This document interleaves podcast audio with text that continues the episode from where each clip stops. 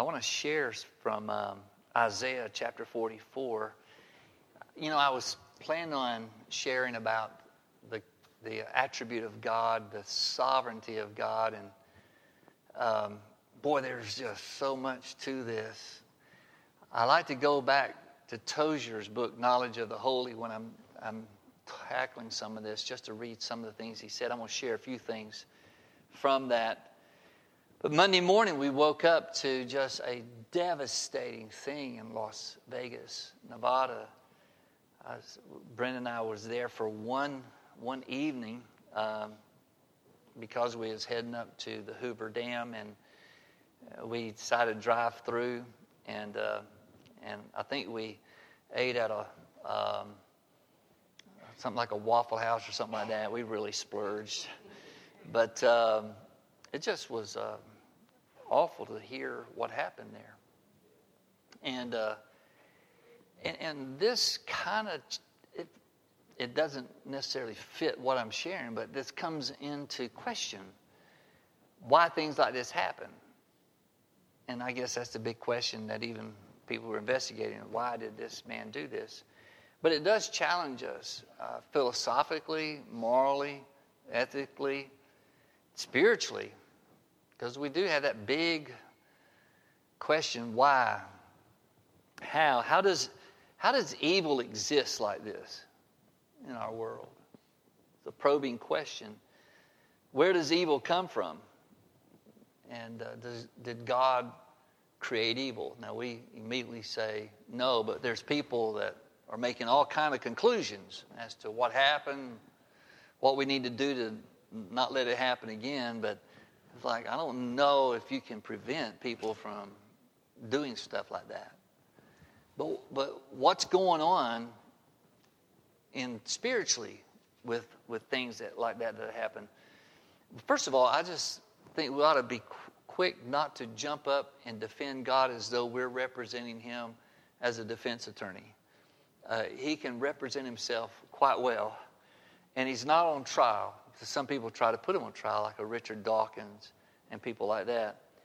But uh, I believe there are answers, and not necessarily answers to all the angles and all the questions, but we're going to look at some things tonight. Remember this the Bible's been around a long time, long time, hundreds and hundreds of years before Charles Darwin visited the Galapagos Islands and came to this um, theory of the origin of the species. It, it is a theory, it's not a, a scientific deduction. But the Bible wasn't written in the days of creation to answer Charles Darwin or to answer any objection to God being the originator and the creator of all things, all matter. And yet, here comes, like, in our most recent history, you know, Darwin wrote his book Origin of the Species somewhere in the 1850s. And uh, you, ought to, you ought to read some of it. It's quite interesting. He uh, studied pigeons, by the way. I don't know why he counted their tail feathers and things. I, I just don't see how that makes an alligator, uh, you know, an elephant in a few million years. But uh, you know, sometimes it almost puts the Bible on trial, but these people are way late in all of this. And the Bible has been the standard of explaining how things started. Genesis actually means beginnings, you know, how, how everything got started, how mankind got started. And uh, so Scripture's been here a long time.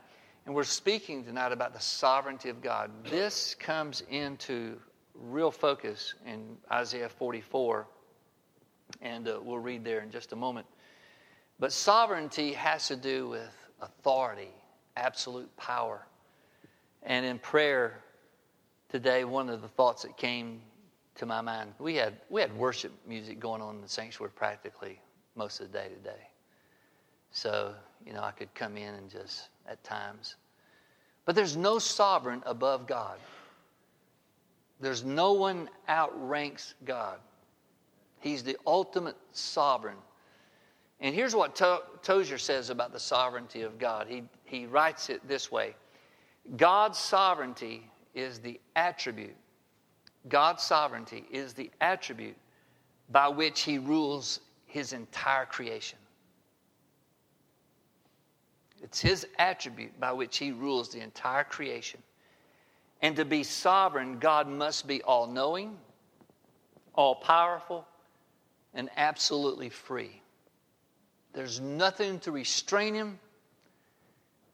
He, he is self sufficient.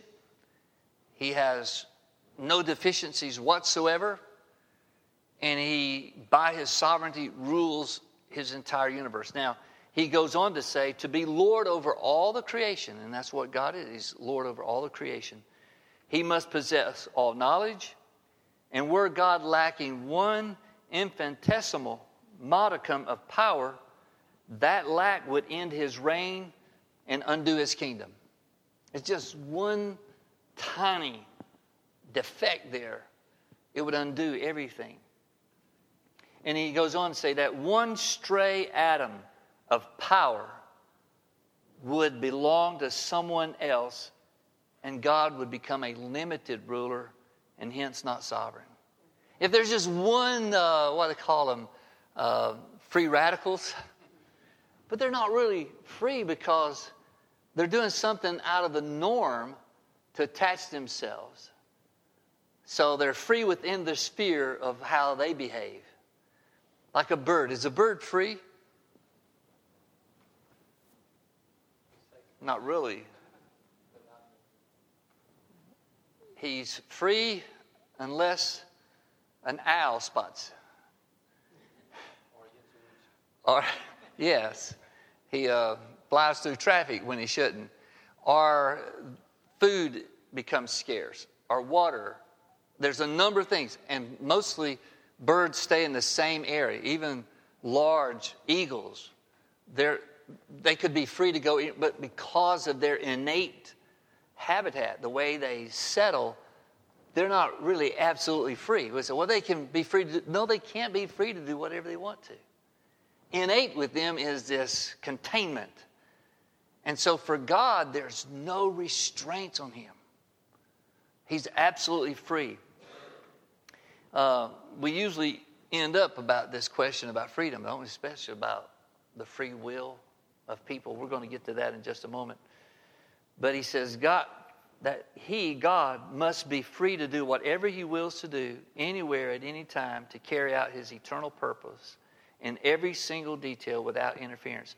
So, what goes on with the shooting in Las Vegas? It really compels us to look at it through the prism of the sovereignty of God I heard some people say that there was guardian angels out there referencing first responders, and I know what they were talking about, people who actually rescued lives. But, you know, I think it was Shelby Pierce who said one day somebody survives a horrible accident, and uh, people said, well, it was the angel of God, the, the you know, you're, the angel of God protected you. But what happens if there's a fatality and, and they're a believer? You know, and of course, Shelby can be devil's advocate, can he? and he said, What was the angel off duty? was he distracted? And, and we say things, and like, if you start applying what those principles are, we're like, are we starting to deal with the sovereignty of God and the free will of man? And what, why shouldn't God prevent things? Why wouldn't God prevent what happened Monday or late Sunday night? You know, those are the questions that people are asking, especially to us as people of faith. Um, I recently heard an interview uh, by John Rankin. He wrote a book, The Freedom to Choose Hell. That people are given the freedom to choose hell. Now, here's in my thinking, why would anybody choose that in their right mind? And I think they would say everybody wants to go to heaven. Everybody want to has have this sense that, you know, I'm a good person. I'm, I try to do the best I can, and I try not to hurt people, and I try to be a good employee. And, and they start giving the qualifications to why they should go to heaven, and that is not that's not the path. The path is a faith in Jesus who died for our sins. So remember why hell was created. You remember why hell was created? for the celestial rebellion that took place. That when Lucifer convinced the third, I mean, that's a lot of angels, a third of the angels to rebel with him, and, and they were um, expelled from heaven. And God created their prison that they will be confined to for eternity. He created hell as their place of confinement. They're just out on parole right now. That they've already been sentenced. It's just it's waiting for it to happen, and it's going to happen. So, when we look at people choosing hell, I don't know all the details of how Rankin comes to that conclusion, but actually, people choose that when they reject Jesus. It's kind of when I was talking to uh, my brother's son, uh, brother-in-law, and um, Ken Whitten, and he was dying of cancer. He is a motorcyclist, a rough character, and he and Johnny made great friends when they were both like that. Um, but I was up there talking to him and was trying to tell him about Jesus, and you know, and I didn't. Well, how can I tell Ken about? You know, he's just rough. He's but he started telling me about one of the doctors sit down next to his bed. He's, he's terminal. They're, that's giving him like days to live, advanced cancer. And he said, The doctor sit down here and prayed for me on the side of my bed. I said, Well, that's great. I says, Well, what, what do you think about that? He said, Well, I, I like that. And I said, Ken, here's, here's what I look, and I think you'll understand this that Jesus came to confront the bully that's on this planet that takes advantage of people, that destroys their family, destroys their lives. And what he did when he died and was raised from the dead, he knocked his teeth out. And what's in front of you now is which side are you going to choose?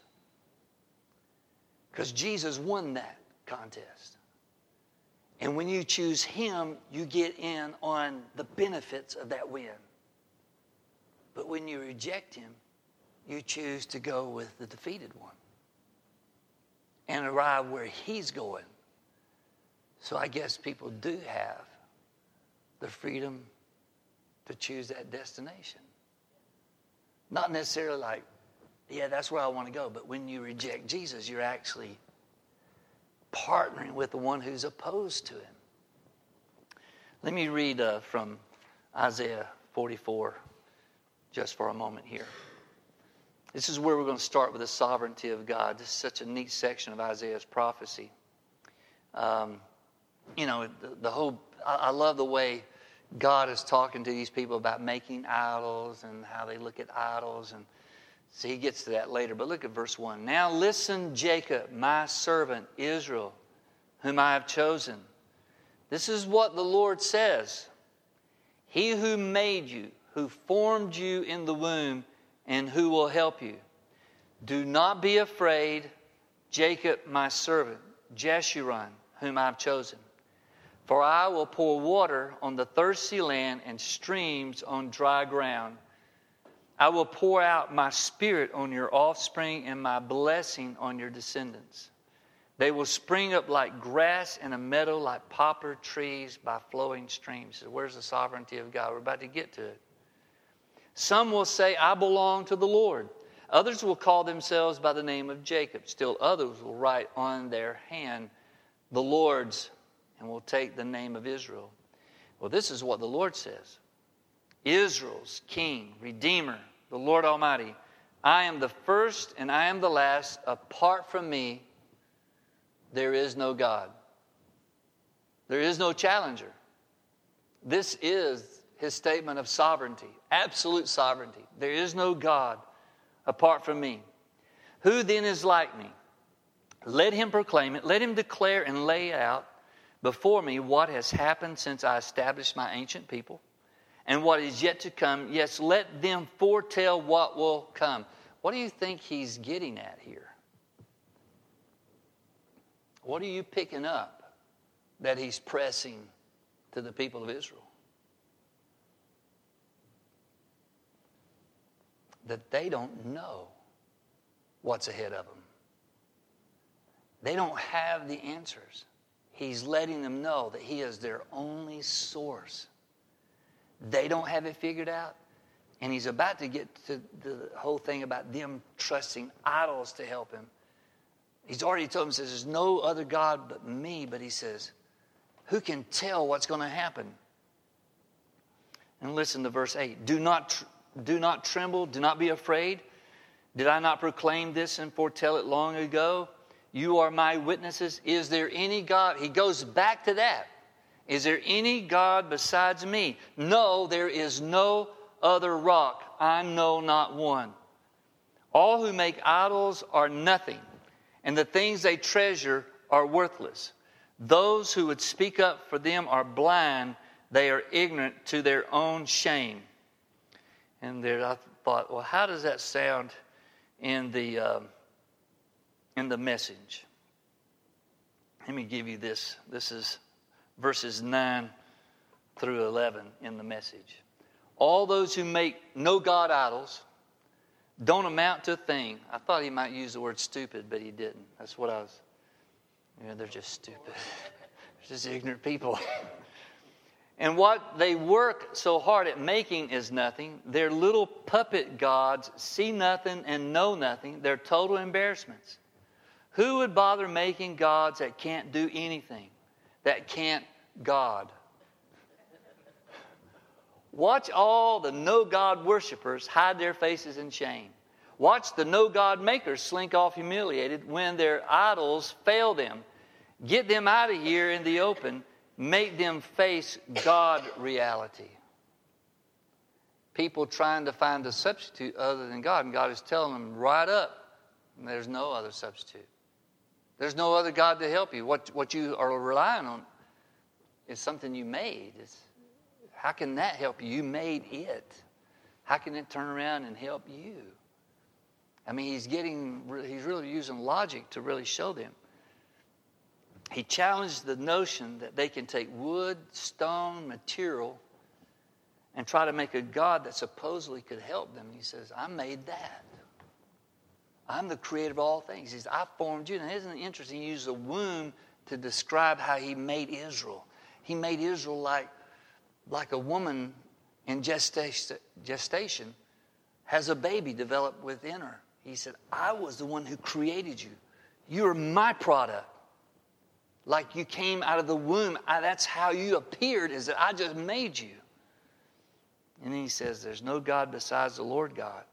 Now, there's when you talk about the sovereignty of God and you look at something like what happened in Las Vegas and all these discussions, and I think there's a lot of stuff, you know, that's being asked. And we don't know everything about what happened there.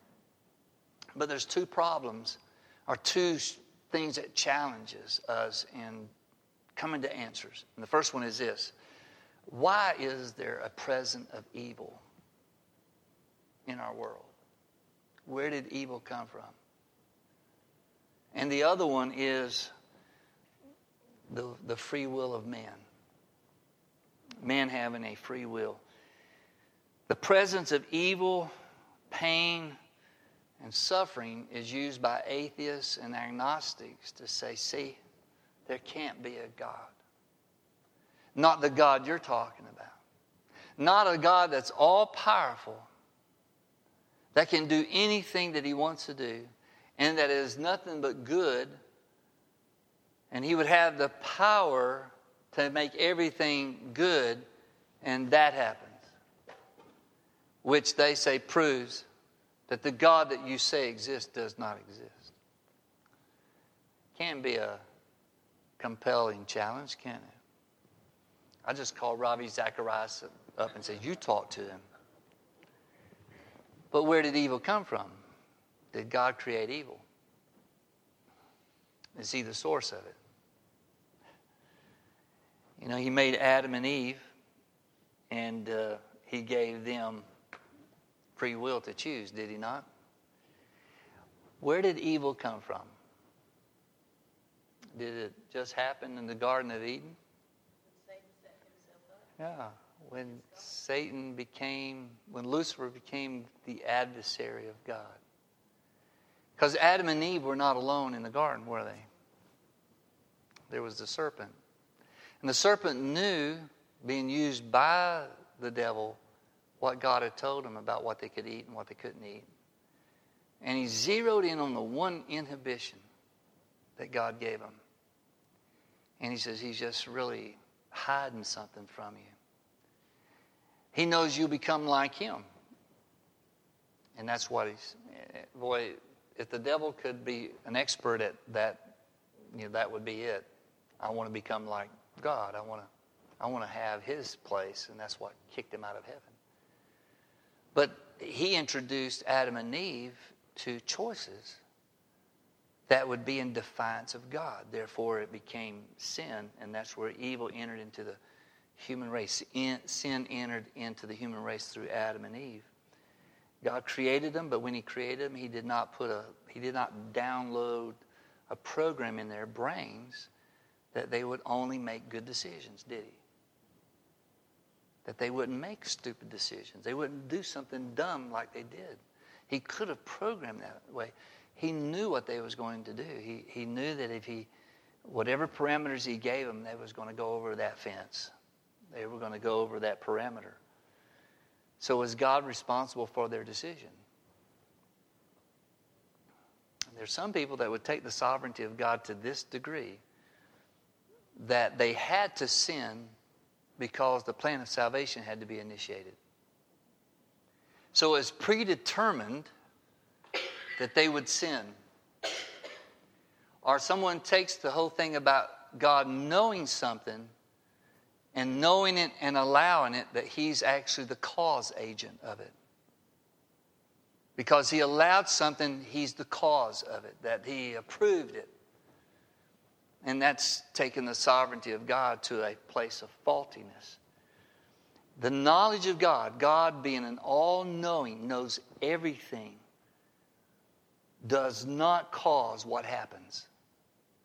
Even though He knows something is going to happen, He's not the cause of it. Because He gives. Isn't it interesting that the same people believes that God should stop anything bad, never questions that the freedom they have to question it is granted to them? Would they want God to be that wasn't, wouldn't let something bad happen, but wouldn't let you do something that you wanted to do that He didn't approve of?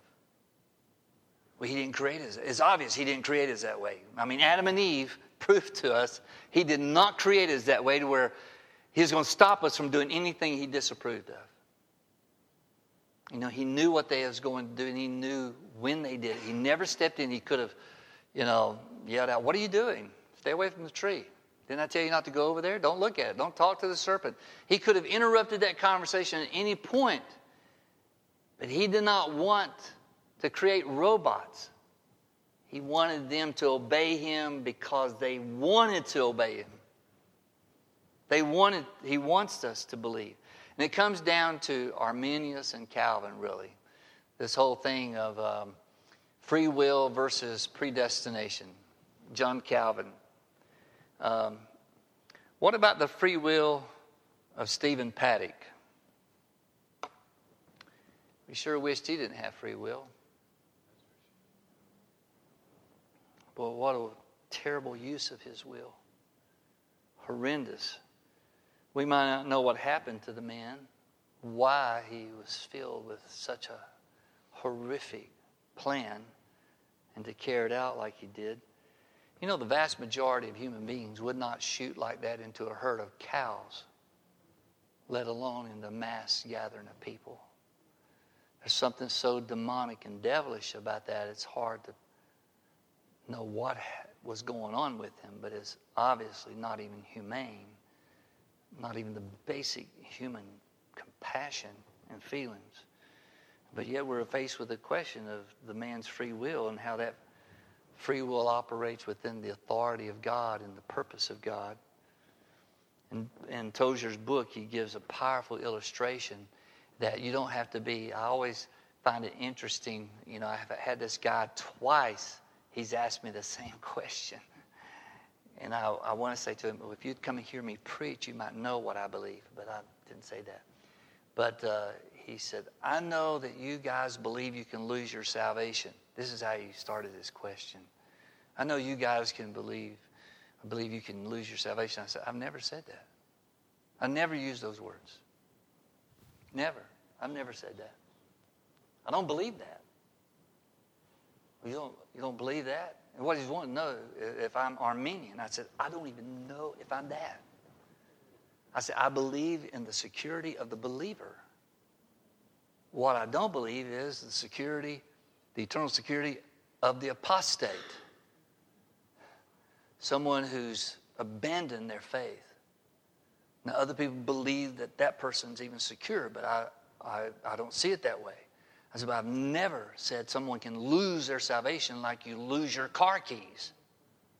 I, where's, where'd my salvation go? Where's like, I was saved a while ago. I don't know what happened. I said, that's a, that's a terrible word to use. He said, oh, and then like three years later, he says, I know you guys believe. I says, I've already answered that question.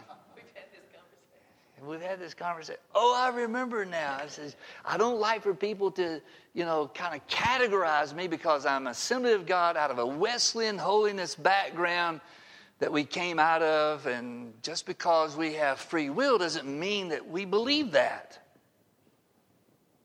But somewhere in the sovereignty of God, that, people are predestined, Calvin, the five tulips, just total depravity, limited atonement that only those that are elect are going to be saved. And if you're not elect, you're not going to be saved. No matter what you want to do, you can't even get saved if you want to be saved because God determined ahead of time that you weren't going to be saved. And there's so many places in the Bible that that just doesn't fit. God is not willing that any should perish, but that all would come to repentance. How, how, do you, how do you come to the conclusion that some are meant to be saved and they can't do anything but get saved? Where is the free will in that? If you confess with your mouth, because God makes you to confess with your mouth, and God makes you believe in your heart that God that Christ was raised from the dead.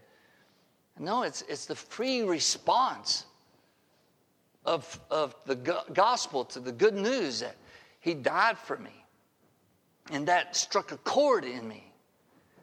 You know, I I tell you, I'm I'm an evangelist to the Waffle House employees. Know, I got a chance to talk to the waitress that waited on Tim and I this morning. We had a chance to have breakfast together and we prayed and she came over and said, Well, you know, what, what, what do you guys do? And, and I says, He cleans up water spills. And um, I shepherd people. And, and Tim says, Pastor. He's a pastor. But uh, I said, what, what do you need prayer for? And then she said something about my boyfriend and I finances. And I said, Where are you at in faith? Where, where, what do you mean? I said, Where are you in Jesus? Well, I haven't been in church. I said, I, just, I didn't ask you about church. I said, You know the church did not die on the cross for you.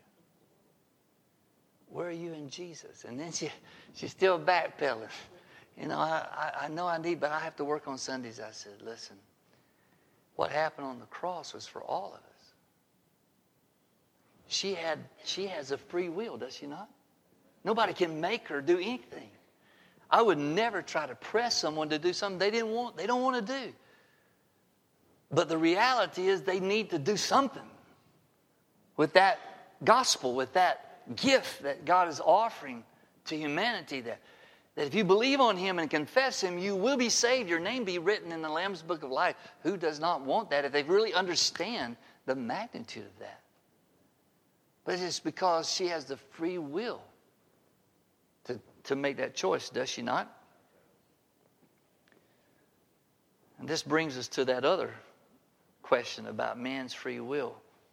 That not just the sovereignty of God, but we're faced with that.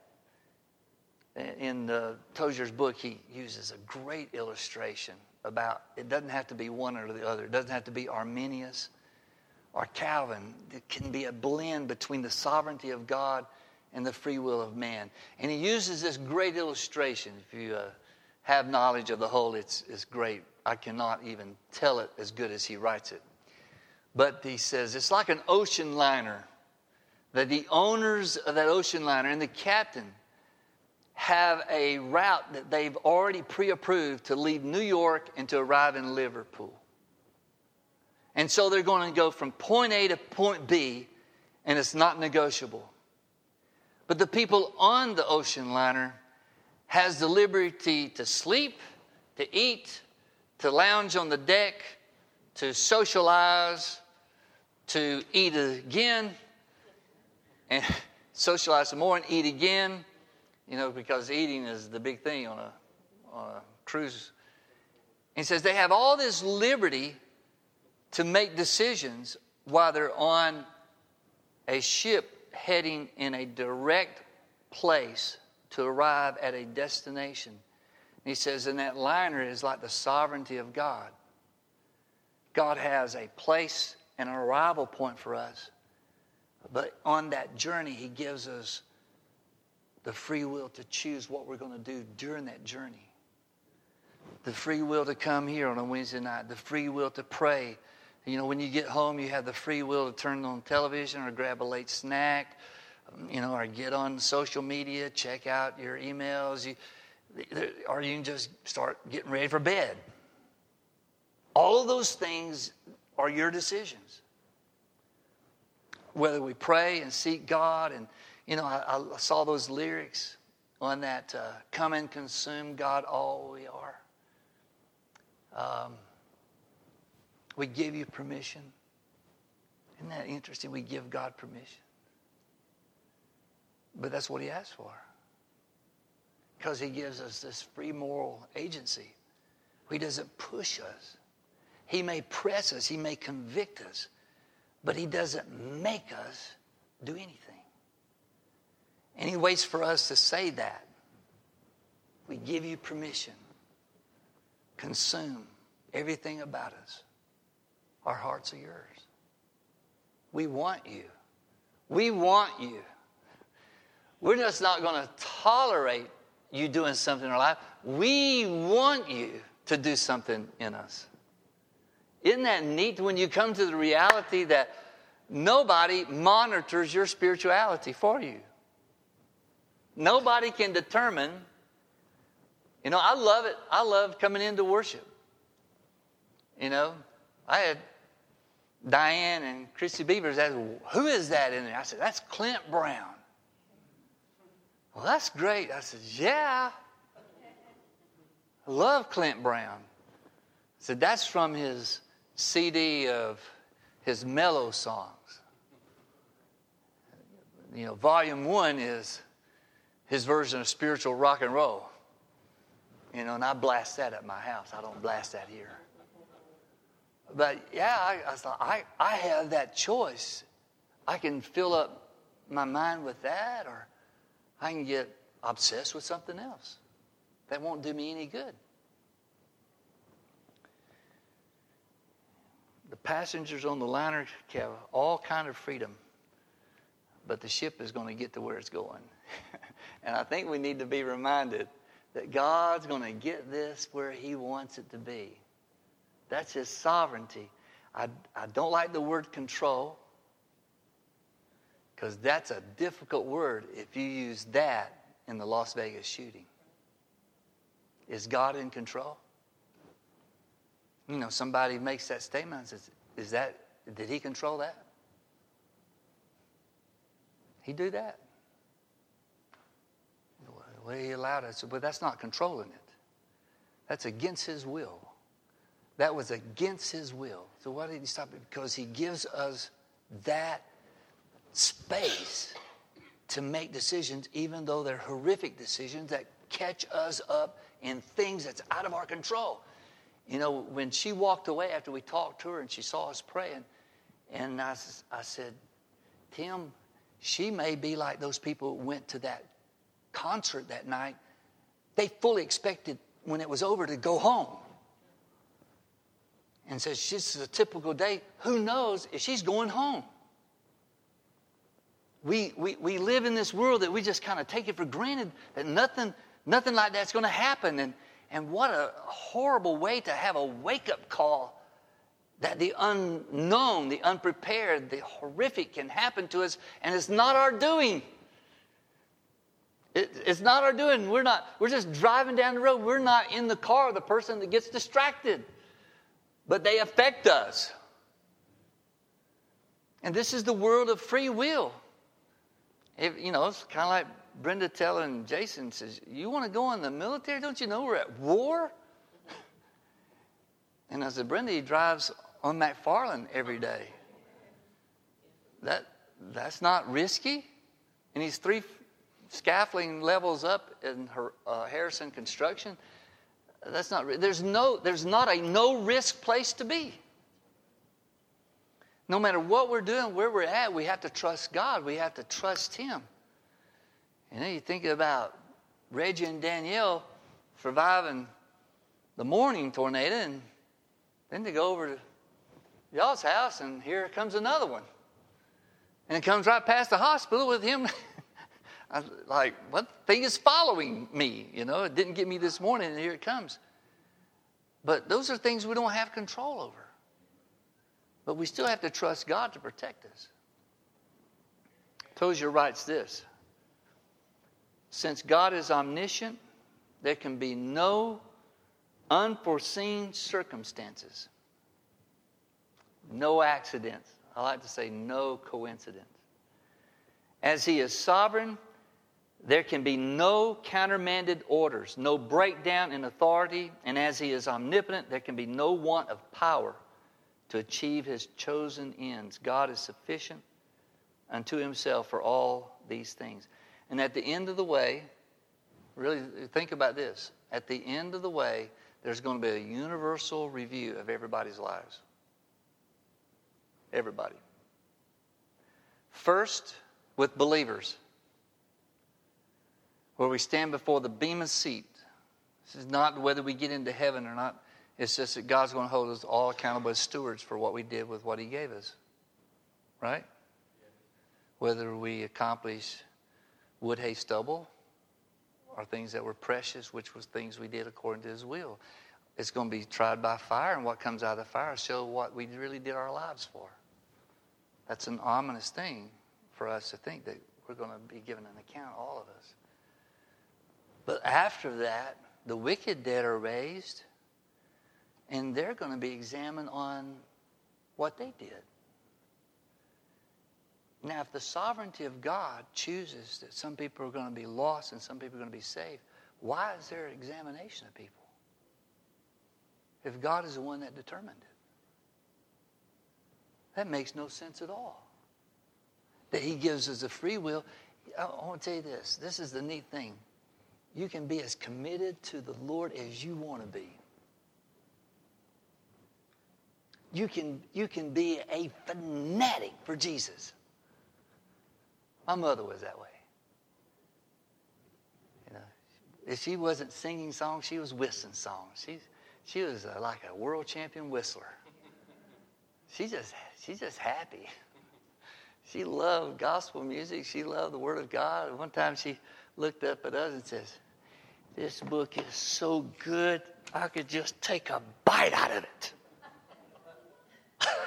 Literally. So, well, that would kind of deface the book. But it, it, it was it kind of magnified that that's where she was at. You and I can let everything bother us to the nth degree. And it's because we're letting it bother or else we can say, I'm not going to spend energy on something I can't change. I'm not going to get my hands all tied up and wringing in despair when I can't change whatever that's bothered me. But what I can have an effect on is how much I let God work in me. And to invite Him daily to work me over, reshape me, purge me, cleanse me, Get my mind where it needs to be, Lord. Help me to know how to approach issues. Help me know how to trust you when things doesn't look good, when it's not going well. And these are things, these are part of the decisions that we make that I think fall within what God is saying. Says, there's no other God besides me. There's no other one to answer for you to turn to. And it seems that free will is like front and center.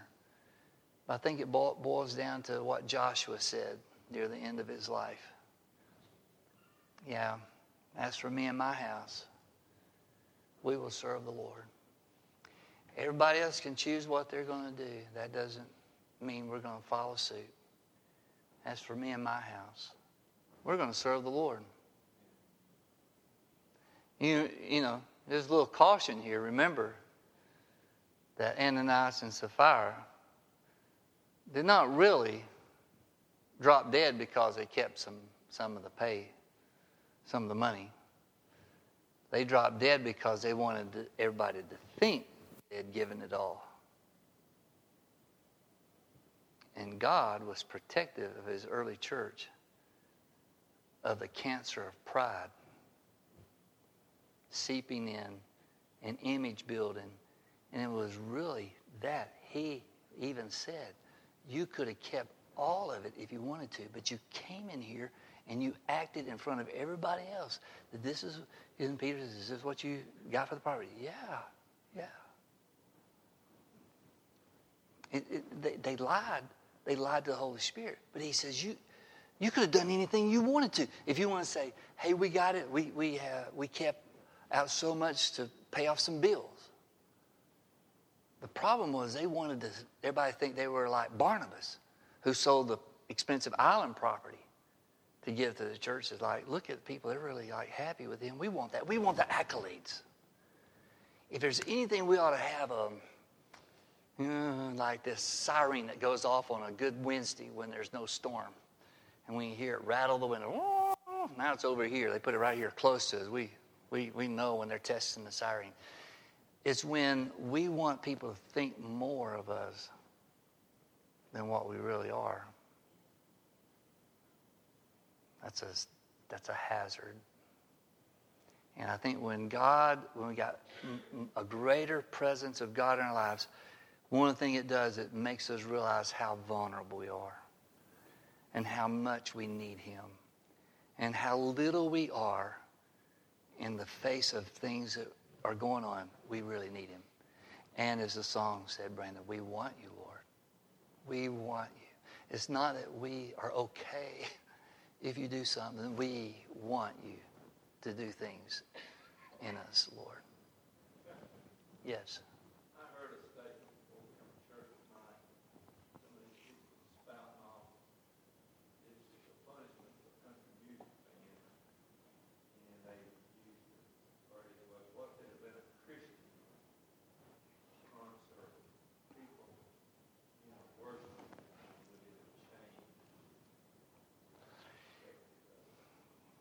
You know, it's uh, you know they they had a big uh, thing about singing "God Bless America." I saw a video of that. Uh, I, I, don't think any of that mattered to that man, and um, I don't think first graders at Sandy Hook had done anything to deserve that, and uh, that just really those people really don't need a response because they're so far away from what really needs to be discussed. But I tell you what, there's right and left people who stepped in, and um, God bless them for those who really were there to intervene and put their lives in the line. And I'm sure some of those who are who were fatalities were trying to help people instead of them running and getting to safety themselves. But our, it's just, you know, that kind of statement shows how, how much our need, our country needs a revelation of God and a move of God. And I think we, we would serve better to just stay away from those things and, and uh, talk to the waitress down at Waffle House about where she's at with the Lord. Uh, because I walked into the bank Monday midday and the lady said, How are you doing? She, we know each other very well, same bank. I said, I'll tell you one thing, I'm doing better than a lot of people in Las Vegas. And she says, Isn't that so? It just makes you put a perspective on do you think you have problems? You know, there's people that are really in critical condition because the kind of ammunition that guy had, it's just not, it's not, it's just horrible what it does to what it hits. And to have human beings at the end of that fire is just, it's unfathomable. But God help God help those who are recovering. And we need to pray for our nation that this will do something to cause people to think about their own mortality. And that you can go to something you think is perfectly safe, and then something like that happens. Well, let's stand together.